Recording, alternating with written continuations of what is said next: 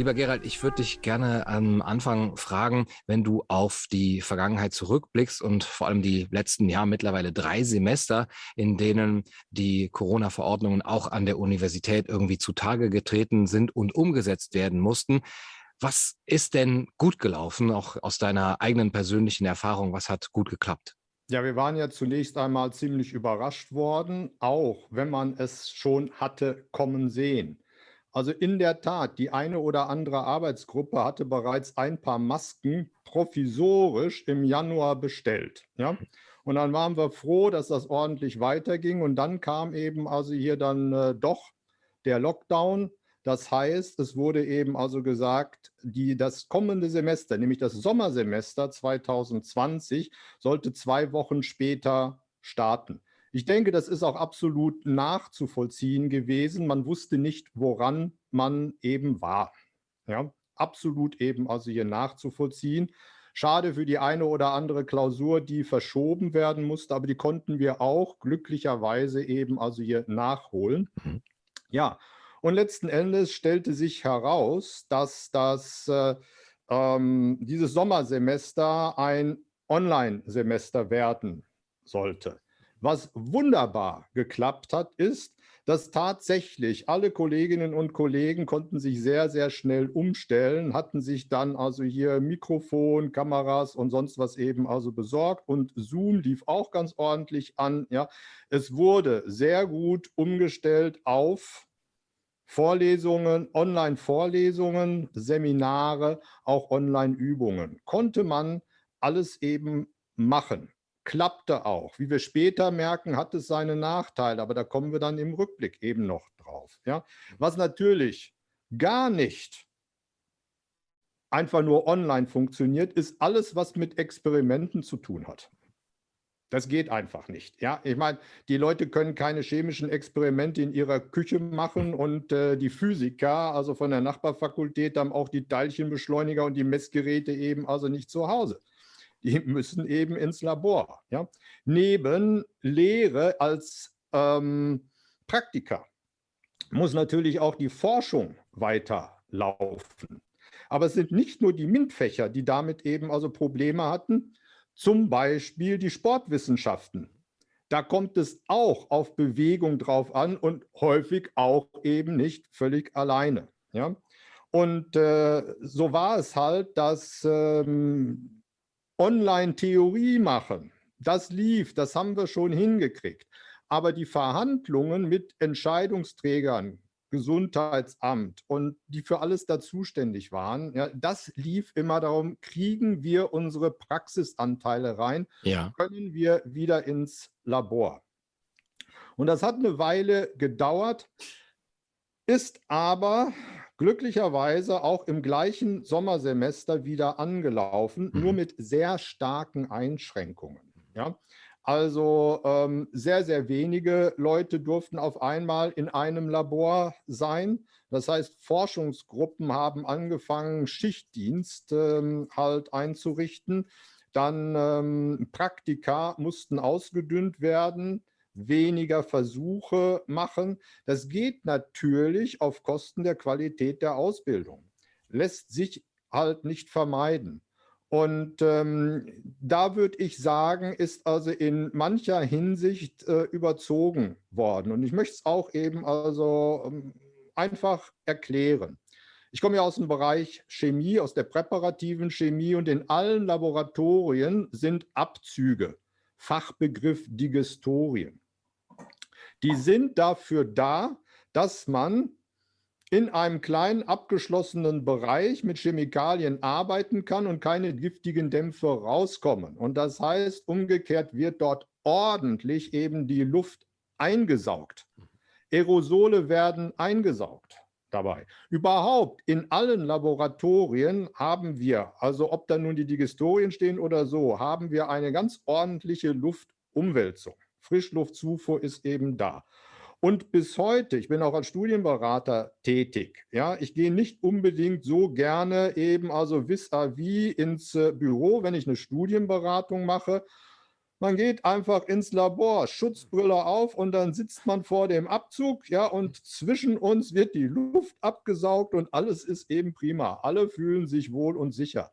War, war, dir das möglich? Äh, konntest du das so ohne Probleme ja. einrichten? Okay, super. Ja, das, ist, das geht ja ohne, mhm. ohne Probleme. Mhm. Ja? Ähm, also alle sind sich da einig, die eben was mit zum Beispiel Chemie zu tun haben, dass ein solches Labor der sicherste Ort ist. Mhm. Und da ist dann wenig zu verstehen, dass dann äh, ähm, dermaßen Einschränkungen war, gerade für die, für die Laboratorien.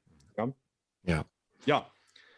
So begann das und äh, wir haben dann das erste Corona-Semester einigermaßen hingekriegt mit eben also hier all den Einschränkungen. Mhm. Ich würde dich gerne noch was zu deiner Funktion äh, fragen. Du hast gesagt, äh, du bist äh, Studienberater, du bist Studiendekan. Inwiefern kommst du und bist du in den letzten Semestern mit all diesen Regeln in Berührung gekommen als jemand, der sie umsetzen muss, kommunizieren muss? Und äh, inwieweit ist dir das leicht oder schwer gefallen? Also als äh, Studiendekan bin ich äh, äh, zuständig dafür, dass äh, die Lehre innerhalb der Fakultät läuft. Mhm. Ja, und zwar also organisatorisch und wenn Schwierigkeiten auftreten, ich bin verantwortlich für Prüfungsordnung und ich bin verantwortlich für die Kommunikation zwischen dem Rektorat und der Fakultät, was halt ähm, ja auch neue Corona-Regeln äh, betrifft. Mhm. Ja, und äh, wir beraten dann vor Ort, äh, wie wir eben also hier diese Corona-Regeln halt äh, umsetzen. Und immer, also vor allem für schwierige Fälle, wenn also hier ähm, der Karren irgendwo im Dreck steckt, steckt für Studierende. Wenn es also darum geht, äh, kann man das Studium weiterführen, ist Konflikt bereits mit einer Prüfungsordnung, bin ich auch der Studienberater, der dann dafür halt zuständig ist. Ja. Und das jetzt mittlerweile äh, seit 17 oder 18 Jahren. Okay. Habe da wie, also schon Erfahrung. Mhm. Ja. Und wie war so die allgemeine Reaktion, wenn man das verallgemeinern kann, der Studentenschaft so in den letzten Monaten? Hat sich das auch entwickelt, dass man vielleicht zuerst eine höhere Akzeptanz hat, die dann aber geschwunden ist? Oder ist da letztendlich äh, zu jeder Zeit so eine, ein gewisser Wille, das mitzumachen, mitzutragen? Oder gab es sogar ähm, ein Rebellentum? Äh, nein, von Rebellentum ist überhaupt äh, keine Spur sie sahen die Notwendigkeit, ja, und ähm, ja, mittlerweile sehen aber auch die Studierenden, ja, auch eben also hier die Dozentinnen und Dozenten, ja, und eben das Rektorat und sogar meines Wissens die Politik, dass wir nicht so weitermachen können, weil obwohl wir uns solche Mühe gegeben haben und es hieß ja Digitalisierung, das führt jetzt eben, also hier wird irgendwann mal ganz toll, wurde sowieso vorangetrieben. Man hat jetzt aber auch gesehen, wo die Nachteile sind, mhm. nämlich ganz einfach am Studienergebnis. Ja? Ähm, bei den, würde ich sagen, härteren Fächern, also hier MINT, Ingenieurwissenschaften, Naturwissenschaften, ja, ähm, immer noch kommen so fünf bis zehn Prozent derjenigen, die besonders talentiert und besonders diszipliniert arbeiten, die kommen immer noch gut bis sehr gut eben durch. Was man deutlich merkt, die Schwächeren, die dann hinten durchfallen, ja, die sind viel weiter von der Bestehungsgrenze entfernt als früher. Die haben wirklich viel weniger halt äh, gelernt. Und ganz wichtig ist da halt der persönliche Kontakt zu Dozenten. Ja. Also etwas, womit ich äh, wunderbar Erfahrung in den letzten Jahren gemacht hatte. Ich hatte meine Vorlesung eh schon seit dem Jahre 2011 aufgezeichnet äh, äh, gehabt und bin dann schon zwei Jahre vor Corona übergegangen zu Inverted Classroom, nennt sich das. Und das heißt, die Studierenden schauen sich die Vorlesung zu Hause an und kommen dann als richtig große Gruppe in den Hörsaal und im Hörsaal ähm, machen wir Übungen. Ja, so, die bekommen die Übungsaufgaben ich laufe dann rum, gucke den über die Schultern, unterhalte, sich, halte, unterhalte mich mit dem einen oder anderen und da kommt eine ganz andere Lerneffektivität zustande. Und zwar einfach deswegen, weil die nämlich merken, wenn sie zu Hause nicht vorgearbeitet haben, ist es absolut langweilig, in dem Hörsaal halt zu sitzen, die Übungen nicht lösen zu können und äh, einfach darauf zu warten, dass am Ende die Lösung mitgeteilt werden. Mhm. Nee, das ist ja der Trick. Das wird mhm. nicht einfach verraten. Die Leute werden an die Lösung herangeführt. Ja? Und äh, das hatte zur Folge, dass wirklich also eine immense Steigerung an denjenigen, die bestehen und wenn sie bestehen, dann richtig gut bestehen. Also von vielleicht früher auch äh, 10 Prozent im Top-Bereich auf 25 Prozent mit gut und sehr gut. Ja? So, nur das funktioniert aber nicht, wenn man es wiederum auf online umstellt. Und jetzt zuletzt war ich natürlich eben also hier gezwungen, halt äh, auch dieses, die Übung zum, als von dem Inverted Classroom Teil äh, als Online-Veranstaltung zu machen.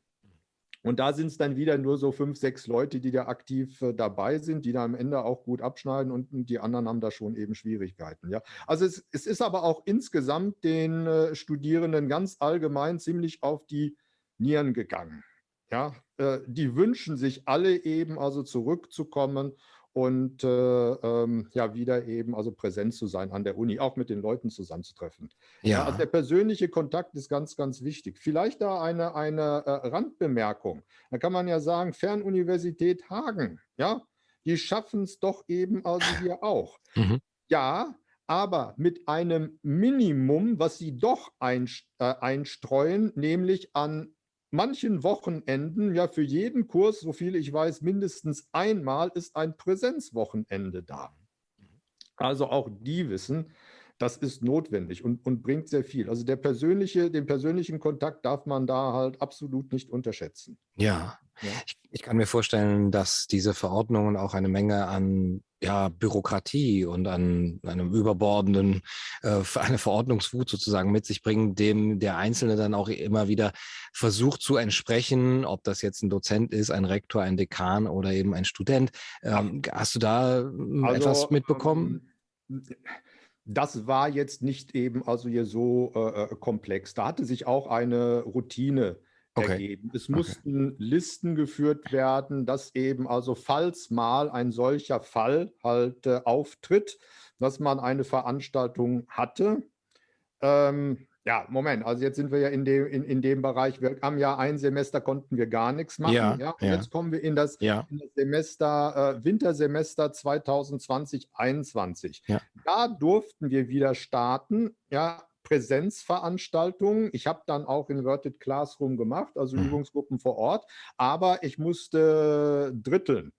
Also immer mit einem Drittel und machte alles dann dreimal in der Woche. Und klar mussten wir dann nachverfolgen, wer sitzt dort und wo sitzt wer. Falls mal ähm, ja dann plötzlich jemand doch Corona-positiv getestet wird, dann musste dann also hier nachvollzogen werden können, wer hat in der Nähe gesessen. Mhm. Ja, und mir ist das dann tatsächlich einmal passiert. Freitag, Freitagmorgens hatte ich die Stunde gehabt. Freitag äh, äh, nachmittags kam die Meldung rein, äh, ich war Corona-positiv mittags äh, getestet worden. Naja, und dann wurde eben also rasch nochmal zur Uni, haben uns angeguckt, wer hat wo gesessen und dann wollte ich das dem Gesundheitsamt mitteilen. Äh, nur die interessierten sich eigentlich nicht äh, dafür. Die meinten, ach, wir kriegen das schon über irgendwelche anderen äh, Kanäle. Ja, naja gut, ich habe da eben also hier meine Schuldigkeit äh, getan. Und jetzt kommt die positive äh, Bilanz daraus. Ähm, obwohl da ein Corona-Positiver war, ist nichts passiert. Niemand hat sich in Folge angesteckt. Und das ist auch einfach zu erklären. So eine universitäre Veranstaltung ist nun mal kein Karnevalsveranstaltung. Mhm. Ja, jedenfalls in der Regel eben. Mhm. Ja. Mhm. Äh, da wird jetzt nicht groß eben, also hier äh, gesungen, gegrölt oder, oder sonst was. Ja. ja. der Einzige, der da eben also äh, laut redet in dem Hörsaal, halt ohne Mikrofon, das bin dann ich. Und ab und zu gibt es mal noch einen weiteren Wortbeitrag. Ja, was sollte da groß passieren? Ja, ja das ist ja auch schon mal eben also hier sehr, sehr gut gelaufen. Und an der Stelle möchte ich etwas festhalten, das ist noch wichtig für die weitere äh, Diskussion. Nicht nur bei uns ist es gut gelaufen, so viel ich weiß, auch in allen anderen Universitäten. Hast du vielleicht irgendwo davon gehört, dass an einer Universität irgendein Hotspot Hotspot, ja, ja. Super. Spreading Event im Hörsaal. Nein. Absolut nicht. Mhm. Und ja. Wurde das denn irgendwann mal evaluiert, entweder von universitärer Seite oder von der Politik her, zu sehen, okay, was haben denn die Maßnahmen überhaupt verhindert, beziehungsweise inwiefern kann man jetzt davon sprechen, dass äh, es solche Hotspots eben gar nicht, dass die gar nicht äh, entstehen und dass man jetzt eben auch sagt, du hast eben äh, angedeutet, dass viele ähm, auf, auf, vielen Ebenen sagen, äh, es ist ein bisschen überzogen gewesen, beziehungsweise wir können so nicht weitermachen. Also einige, einige Dinge waren überzogen. Man hätte ja. mehr Leute in diese Laboratorien reintun mhm. können. Mhm. Ja? Und man hätte an manchen Stellen auch eben Chancen nutzen können. Gebe ich dir ein, ein weiteres Beispiel. Es war ja schon eben also hier eine Enttäuschung, dass wir im Wintersemester äh, 2021 dann unsere Präsenzveranstaltungen ja, abbrechen mussten. Ja. ja? Mhm dann hofften wir auf das Sommersemester. Ja, ja, und jetzt im vergangenen Sommersemester war ja außer Praktikapräsenz, das durften wir, weil alle eingesehen haben, ohne das bricht eben aus das Studium zusammen. Mhm. Ja. Aber äh, Unterricht im, im Hörsaal war nicht möglich. Mhm. Ja. Ich hätte es jetzt gerne eben also gemacht und immer, wenn gar nichts geht, dann gibt es immer noch eine letzte Chance, nämlich man beantragt einen Modellversuch.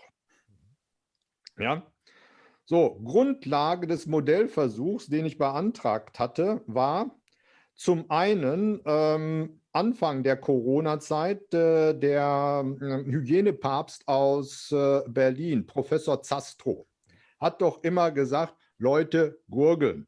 Gurgeln hilft. Dann hatten die Virologen an meiner Heimatuniversität auch eine wissenschaftliche Arbeit rausgebracht. Ja, haben Gurgelwässer getestet. Mhm. Ja, super Sache und fanden tatsächlich ein Beispiel, ich nenne jetzt eins, ja, was besonders preiswert ist, aber gut funktioniert, das ist Listerin von DM. Ja? so, damit gurgeln soll für mindestens eine halbe Stunde im Rachenraum dermaßen die Viruslast runtersetzen, dass für eine halbe Stunde jemand, wenn, selbst wenn er angesteckt war, es nicht übertragen kann und umgekehrt jemand natürlich eben also auch geschützt wird. Halbe Stunde ist ja schon mal ganz gut und dann eben medizinische Maske noch auf, kann eigentlich eben also hier nichts passieren. Und dann hatte ich beantragt einen Modellversuch.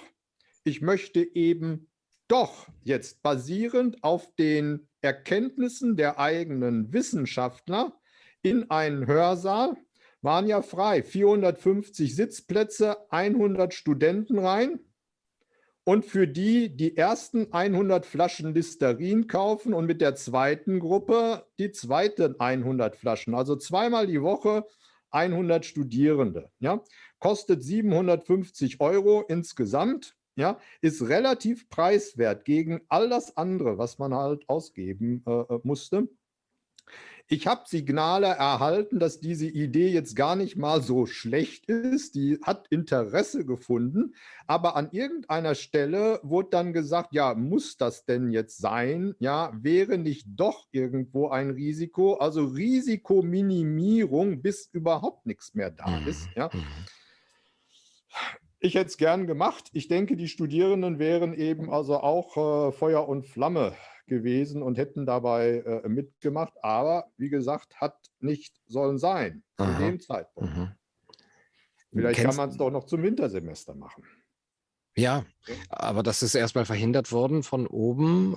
Hast ja, du Kenntnis von anderen? Weiß nicht, ich weiß nicht, an, an welcher Stelle. Ja, okay. Mhm. Also auch äh, äh, jetzt aktuell die anstehenden äh, Probleme weiß ich, dass also hier äh, die Rektorate durchaus mit den Ministerien hart verhandelt haben, ja. aber da scheint die Blockade aus den Ministerien zu kommen. So manches, was jetzt beschlossen äh, worden ist, äh, scheint doch äh, ganz klar den Rektoraten unangenehm zu sein. Ja. Okay, okay. Hast du da Erkenntnis von anderen Universitäten, äh, wo ähnliche Modellversuche versucht wurden anzustellen? Ja, nicht, nicht äh, von, von anderen Modellversuchen habe hab ich keine. Okay. Ja, also mhm. ähm, hier geht es jetzt darum, Konflikte entstehen äh, jetzt durch die Neuregelung zum Wintersemester.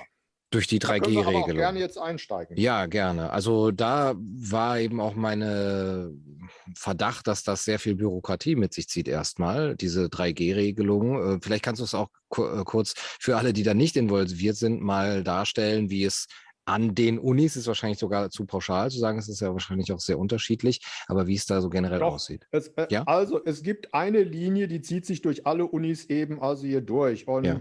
Äh, woraus ich das entnehme, ist zum einen also hier auch aktuell Gespräche, die ich zuletzt mit äh, Uni, verschiedenen Uni-Vertretern, also Mainz, Berlin und so weiter geführt habe. Mhm. Ist überall das Gleiche und auch eben also in äh, der Fachzeitschrift aus Forschung und äh, Lehre des Hochschullehrerverbandes. Da war jetzt aktuell ein ganz großer Artikel drin, wo beschrieben wird, wie mit den 3G-Regeln, mit der 3G-Regeln an den Unis unter umgegangen wird. Ja? Ja, so, was, äh, damit der Hörer und Zuschauer das eben also hier versteht, äh, äh worum geht's? Also nochmal, wir wollen, alle sind sich da einig, dass dieses Wintersemester das Übergangssemester wird. Das Übergangssemester zum Normalbetrieb. Ja? Das heißt, es ist gewünscht, dass wir wesentlich mehr an äh, Präsenzlehre wieder machen. Ja, okay, ganz große Vorlesung, ja, wo da 800 oder 600 äh, neu eingeschriebene sind. Da, da, muss man mal sehen, wie man das äh, hinkriegen will. Ja, aber ähm, es soll möglich sein, also wieder mit 100 äh, Studierenden in einen 200 äh, Sitzplätze-Hörsaal zu gehen. Ja, und damit können wir arbeiten und auch ein paar mehr als eben also nur 50 äh, Studierende in einen riesigen Praktikumssaal. Ja, alles eben also hier äh, positiv. Hm. Ja? So, nur auf der anderen Seite wurden die Daumenschrauben angezogen nämlich strikte 3G-Kontrolle. Und das bedeutet, an den Veranstaltungen dürfen nur Personen teilnehmen, die geimpft, genesen oder aktuell getestet sind. Da gibt es dann wiederum zwischen den Bundesländern, wie ich festgestellt habe, schon Unterschiede. Ja, äh, in NRW äh, 48 Stunden Gültigkeit des Testes, ähm, in anderen Bundesländern ähm, meines Wissens zumindest ein, einen Tag. Ja, also für jeden Tag müssten die da eben also einen, einen Test äh, anbringen. Ja. So, richtig kritisch wird die Geschichte ab dem 11. Oktober, wo ja die Tests äh, kostenpflichtig mhm. werden. Ja. 11. Oktober ist das bundesweit dann. 11. Oktober ist bundesweit. Mhm. Ja, also mhm. ich habe es nochmal nachgeguckt. Äh, äh, ohne Gewähr, Verzeihung, wenn ich mich da irren sollte, aber das ist die Information, die mhm. ich habe und andere eigentlich jetzt auch nicht widersprochen haben. Mhm. Ja, so, da wird es kostenpflichtig. So, was bedeutet das jetzt? Und jetzt äh, möchte ich mal ähm, deutlicher werden an einer fiktiven Person, die wir uns gut vorstellen können, was die dort erleben kann. Ja, so, Erstsemester, Student, Studentin, hat sich eingeschrieben. Fürs Einschreiben muss man ja schon den Semesterbeitrag bezahlen. Das mhm. sind nicht Studiengebühren, das sind äh, ähm, Sozialbeiträge, wo es das Semesterticket für die öffentlichen Verkehrsmittel gibt und äh, da ist dann auch äh, irgendwie eine Theaterflat in äh, manchen Unis äh, mit dabei, aber letzten Endes ist das schon mal ein Batzen Geld, die 345 Euro, so ein Beispiel hat man schon mal abgedrückt. Mhm. Ja? So, wenn man nicht schon eh in der Stadt wohnte, wo die Uni ist und äh, hat sich dort ein Studentenwohnheim Arbeitsplatz oder irgendwie ein, eine Bude. Hm, das kann auch schon recht teuer werden. Ja, also hier so äh, 600 bis 900 Euro sind jetzt äh, in manchen Städten absolut nichts äh, Ungewöhnliches. Ja. Und dann, vorher wurde es ja nicht gesagt, jetzt kommt zu Studienbeginn, ja, ihr braucht aber eben, wenn ihr nicht geimpft seid, halt einen solchen Test. Mhm. Manche jeden Tag nach Bundesland, manche alle zwei Tage. Ja, und das geht richtig ins Geld. Ja. Da, da ja. bleibt vom BAföG eben also hier nichts äh, äh, mhm. mehr übrig. Ja. Und jetzt selbst, wenn sich dann ein solcher Fall entschließt, ähm, jetzt mache ich die Impfung, sei es drum, ja, dann dauert es ja trotzdem mhm. mindestens acht Wochen, bei Pfizer BioNTech, ja, bis man halt den Stempel kriegt, ne, also hier sechs Wochen Abstand zwischen den beiden, mhm, dann noch mhm. zwei Wochen eben, also hier die entsprechende Nachwirkzeit, bis man eben also als vollständig geimpft äh, gilt. Mhm. Ja, diese acht Wochen muss man erstmal überbrücken. Und wenn man das Geld nicht hat, ja, die Tests zu bezahlen, wenn es dort eben also hier knapp wird, ähm, ja, da hat man ein Problem. Nach, mhm. nach den acht Wochen, äh, da ist ja mehr als das halbe Semester rum. Und das, weil das zweite Semester aufs erste aufbaut, ja, da hat man schon das erste Studienjahr womöglich in Sand gesetzt. Mhm. Ja, also mhm. da wird jedenfalls ein immenser Druck aufgebaut. Ja. Gut, wir brauchen uns jetzt nicht darüber zu unterhalten, dass man durchaus eben also das ethisch sehr, sehr fragwürdig finden kann. Ja, ich würde da verweisen auf äh, den Nürnberger Kodex. Ja? Aber es ist auch noch unsozial. Es ist äh, auch äh, juristisch zweifelhaft, ja, weil da wurde ja quasi so eine Art Geschäftsvereinbarung im Nachhinein so angepasst, dass man plötzlich echte Schwierigkeiten eben also jeder hat. Mhm. Ja, juristische Schwierigkeiten. Ja, was ist mit Datenschutz eigentlich? Mhm. Mhm. Ja, ja. Also, wo, worüber äh, wir vor Ort überlegen, wie können wir denn das jetzt hinkriegen, ja, dass, äh, ähm, wenn das kontrolliert wird, nicht Kommilitonen den Impfstatus von einem anderen erfahren. Mhm. Ja. Ja, ich meine, ja. man hat ja da ja. wohl eben Recht auf eigene Daten. Und mittlerweile ist das ja äh, doch ziemlich, äh, ja, ähm, schwierig geworden, ja, in Hinsicht geradezu auf äh, Mobbing. Ja. Du kannst dich vielleicht besser daran erinnern, war, war da nicht irgendwo ein Politiker, der vor kurzem mal was äh, in die Medien reingegeben hat, getwittert, äh, äh dass äh, äh, ungeimpfte Sozialschädlinge da seien? Ja, ja, ja, ja, diese Rhetorik gibt es immer wieder. Diese, ja. mhm. diese, diese Rhetorik ist eben also hier ja. da, ja. Mhm. Und jetzt stelle ich mir da diese jungen Menschen vor, die anderthalb Jahre eben Schule, kaum mit denen eben also ihr Schulkameraden zusammengekommen. Die freuen sich jetzt eben also hier auf die Universität, ja. Und dann werden sie womöglich gleich irgendwie in eine andere Klasse eingeteilt, nämlich diejenigen, die Sonderkontrollen machen müssen und die anderen haben quasi eben also hier die Clearance äh, äh und können da irgendwo durchmarschieren. Ja. ja.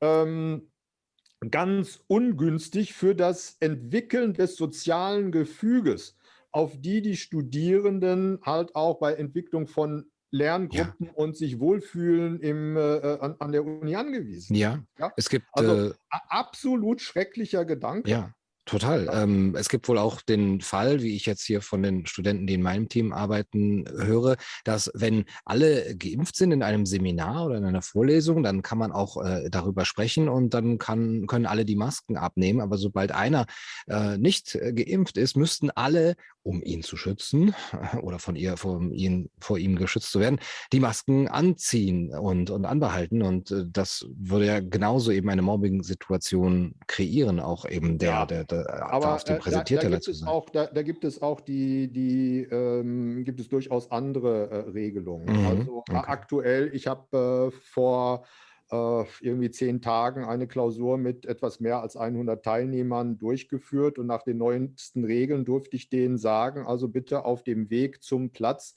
Maske aufbehalten. Okay. Sobald ihr zur Klausur an eurem Platz setzt, dürft ihr die Maske abnehmen. Mhm.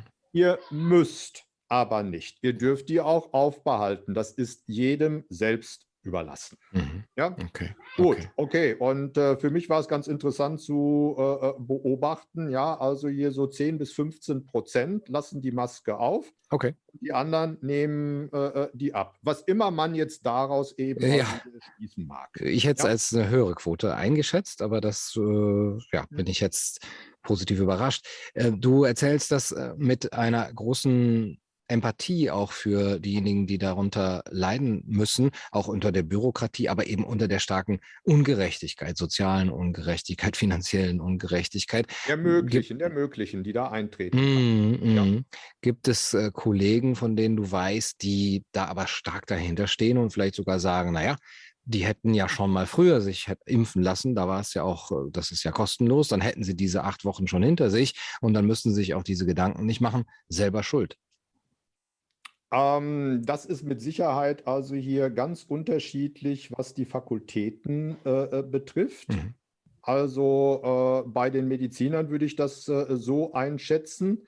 Ähm, da waren die aber auch eben also hier vorher informiert, mhm. dass eben also hier Praktika anstehen und möglichst eben also hier früh in Universitätskliniken, in in äh, äh, äh Vertragskliniken. Ähm, ja, mhm. und äh, da ist klar, dass die eben also hier ohne eine Impfung nach den gegenwärtigen Regelungen nicht reinkommen. Mhm. Ja, mhm. so, äh, die dürften aber die Mediziner mit äh, den Studienanfängern aber auch nicht jetzt eben also hier dieses Problem haben, mhm. dass dann auch noch so zwei Monate irgendwie zu überbrücken wären. Ja.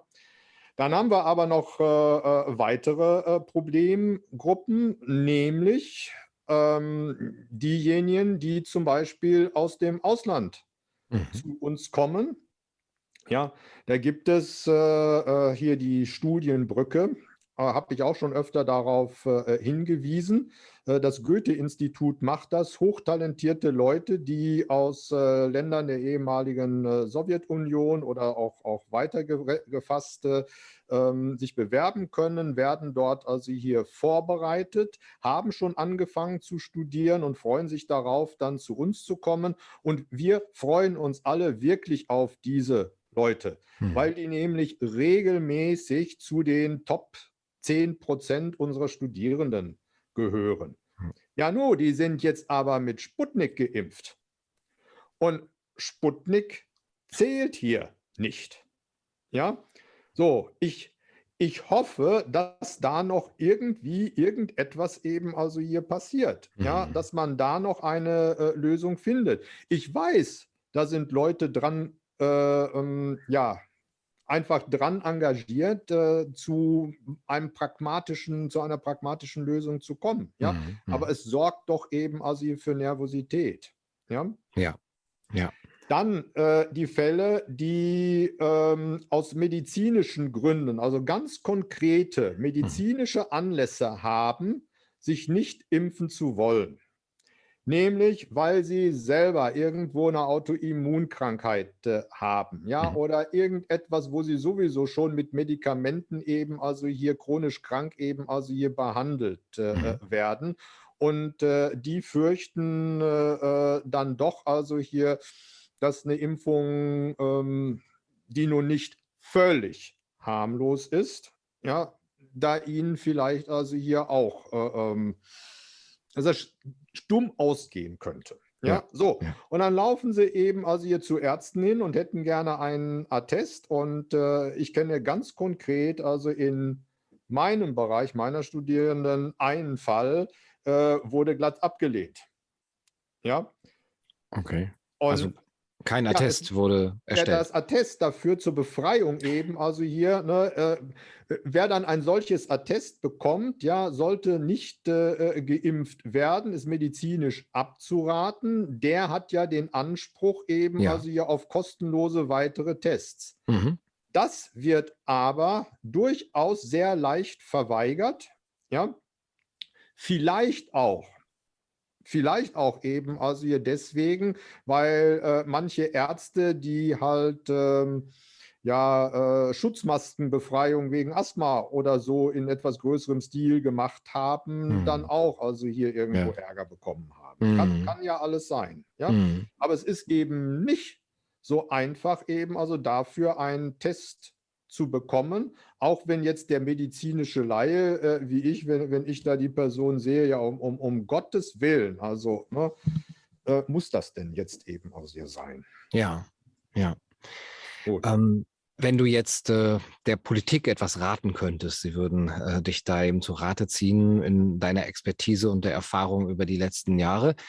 Was würdest du für ein Fazit ziehen, erstmal, wie da vorgegangen ist, was gut geklappt hat und ähm, was man dringend ändern müsste? Wir sollten also weiterhin Vertrauen darin haben, dass wir vor Ort schon eben also am ehesten wissen, wie wir das hinkriegen. Mhm. Wir sind also, hier gibt es also keinerlei Corona-Leugner oder wie immer das böse Wort da eben mhm. also hier, hier heißt. Mhm. Ja, der eine oder andere ist da skeptisch. Ja, ich sage jetzt auch frei heraus, wie ich halt äh, Corona einschätze. Also ich gehöre zu denjenigen, die standardmäßig in den Wintermonaten sich davor hüten, in Fahrstühlen die Knöpfe anzufassen. Ja, wegen eben also hier der Grippesaison. Ja, und äh, Türklinken und äh, sonst was auch. Ja, und äh, letzten Endes, also Richtung November letzten Jahres, da hatten wir doch eben also klare Bilder gehabt. Wir hatten ja schließlich auch einen großen Feldversuch gemacht April, Mai, man wusste nicht so richtig, ja, aber die Supermärkte waren ja offen. Und da saßen eben also Kassierer und Kassiererinnen jeden Tag und hatten hunderte von flüchtigen Kontakten. Und dabei ist in keinster Weise rausgekommen, ja, dass da massiv Ausfälle waren. Ja? ja. Also von da, von diesem Feldversuch war schon mal klar, äh, flüchtige Kontakte können nur äußerst selten diese Krankheit eben also hier übertragen. Mhm. Ja. Äh, wichtige Erkenntnis. Dann sind wir auch soweit an frischer Luft und gut umgewälzter Luft. Auch äußerst selten. Ja, man braucht da nicht zum Beispiel Parks zu schließen, ja, was ja auch noch in diesem Jahr äh, der Fall war. Das sind so, so Dinge, das hätte man damals schon sehen können. Das ist nicht notwendig. Ja, so. Im Labor die Ansteckungsgefahr praktisch halt also nicht vorhanden. Da sollte man Vertrauen drauf haben. Ja. Ähm, und dann auch mit ein bisschen Optimismus hineingehen. Folgendes Argument. Im vergangenen Herbst waren wir für einen Monat an den Universitäten. Nichts ist passiert, obwohl niemand geimpft war zu diesem Zeitpunkt. Ja, jetzt sind angeblich, das sind so Schätzungen, 90 Prozent der Belegschaft und der Studierendenschaft geimpft. Warum soll dann bei weiteren Vorsichtsmaßnahmen ja irgendwo ein Hotspot ja. entstehen. Ja? Und jetzt werden plötzlich ähm, Studierende, die nicht geimpft sind, als eine Gefahr mhm. dargestellt. Ist das denn wirklich gerechtfertigt? Ja? Ich sehe eine solche Person als jemanden, dem es gelungen ist, und zwar nicht nur mit Glück, sondern auch durch umsichtiges Verhalten anderthalb Jahre lang sich nicht anzustecken. Der ist auch weiterhin jetzt wohl entsprechend vorsichtig. Mhm. Ja, während wir ja bereits wissen, jüngste Beispiele hat es äh, gegeben, ja, dass wenn sich Geimpfte anstecken, haben sie wohl einen milderen Verlauf, aber es ist nicht so, dass über eben also hier äh, Geimpfte nicht der Virus weitergegeben ja. werden kann. Ja, so, und wenn ich jetzt einen äh, Geimpften vergleiche, der halt also, ich gönn's ihm ja nun wirklich, also auf Party geht, jedes Wochenende, mhm. ja, mhm. und umgekehrt ein Ungeimpfter, der sehr, sehr vorsichtig ist, ja, würde ich jetzt nicht sagen, dass von dem Ungeimpften eine größere Gefahr mhm. eben also für die Gemeinschaft ausgeht, ja, als eben also von dem, von dem Geimpften. Ja. Ja. ja. Gut. Aber ähm, ich denke, das sind äh, äh mehr Argumente auf der Logik der Logikebene. Da würde ich, da traue ich mich auch das eben also hier zu sagen. Aber äh, sonstige medizinische Einschätzungen zum mhm. Impfstoff oder so etwas, äh, da verzichte ich drauf, irgendetwas zu sagen, weil ich warne meine Studierenden immer vor dem Dunning-Kruger-Effekt. Mhm. Mhm. Ja, und äh, äh werde da selber nicht reinfallen drauf. Ja.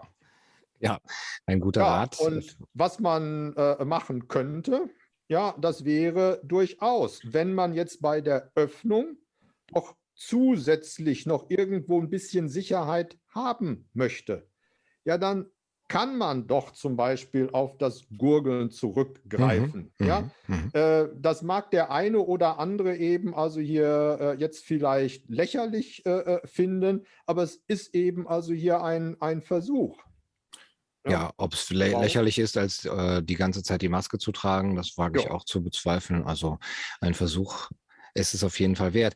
Ähm, was denkst du, du hast eben gesprochen davon, dass es jetzt ein Übergangssemester sein wird, ähm, wie da die Entwicklung ist, dass, ob man wirklich im nächsten Semester schon zur Normalität zurückkehren kann oder äh, wird das für immer so weitergehen in, in abgewandelter Form?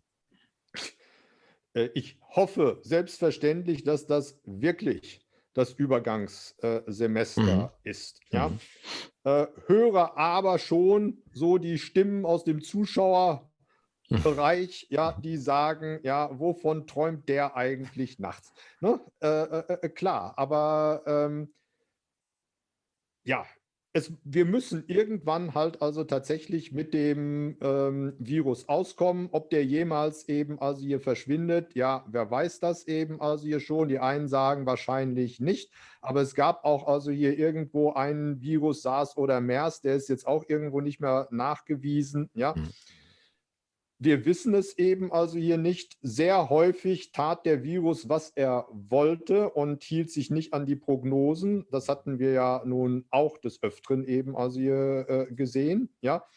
Äh, was für mich eben also ganz wichtig ist, ich gucke regelmäßig, nicht nur in Deutschland, auch in anderen Ländern in Worldometer rein. Mhm. Wie, lau wie laufen denn dort eben also die Kurven? Ja, und äh, äh, wie häufig kommt es noch zu Todesfällen. Und da sehen wir doch eben also hier ganz deutlich, äh, man hat bei der Behandlung von Covid-Fällen doch massiv dazugelernt. Ja. Okay. Das, das, das, würde ich schon sagen. Und ein ja. bisschen Optimismus muss dann eben sein. Ja. Und Übergangssemester ist ja nicht nur, ja, wir machen alles auf und alles ist eben so mhm. wie früher. Ja. Mhm. mhm. Ähm, jeder, der eben also da das Gefühl hat, äh, ich, ich brauche noch Sicherheit, also so, äh, ich springe jetzt, ich will hier nicht ins kalte Wasser äh, äh springen, ja, dem muss diese Möglichkeit halt äh, geboten werden. Das gilt für Studierende wie für Kollegen. Ich kann das eben also hier sehr gut nachvollziehen, wenn äh, jetzt äh, vor allem also hier ältere Kollegen, und ich bin ja auch bereits eben also über, über 60, äh, ähm, nicht gleich wieder eben mit 200 Leuten im, im Hörsaal sein wollen. Mhm. Ja, mhm. Ne? und die Diskussion habe ich geführt und da habe ich auch ganz klar gesagt, das ist ein Übergangssemester, dann machst du eben also hier Online-Veranstaltungen. Mhm. Ja. Mhm. Okay, dass es eben beide Optionen oder mehr als zwei Optionen vielleicht sogar gibt ja. und dass man dann doch in die individuelle Lösungsfindung gehen kann. Also du plädierst äh, für Mehr Vertrauen, Kontrolle ist gut, aber Vertrauen ist noch besser, sagt Gerald Düker. Und äh, schließt auch hier mit diesem Optimismus, ähm, also dein Wort in den Ohren der Politiker. Gerald, vielen Dank für das schöne Gespräch. Danke sehr auch.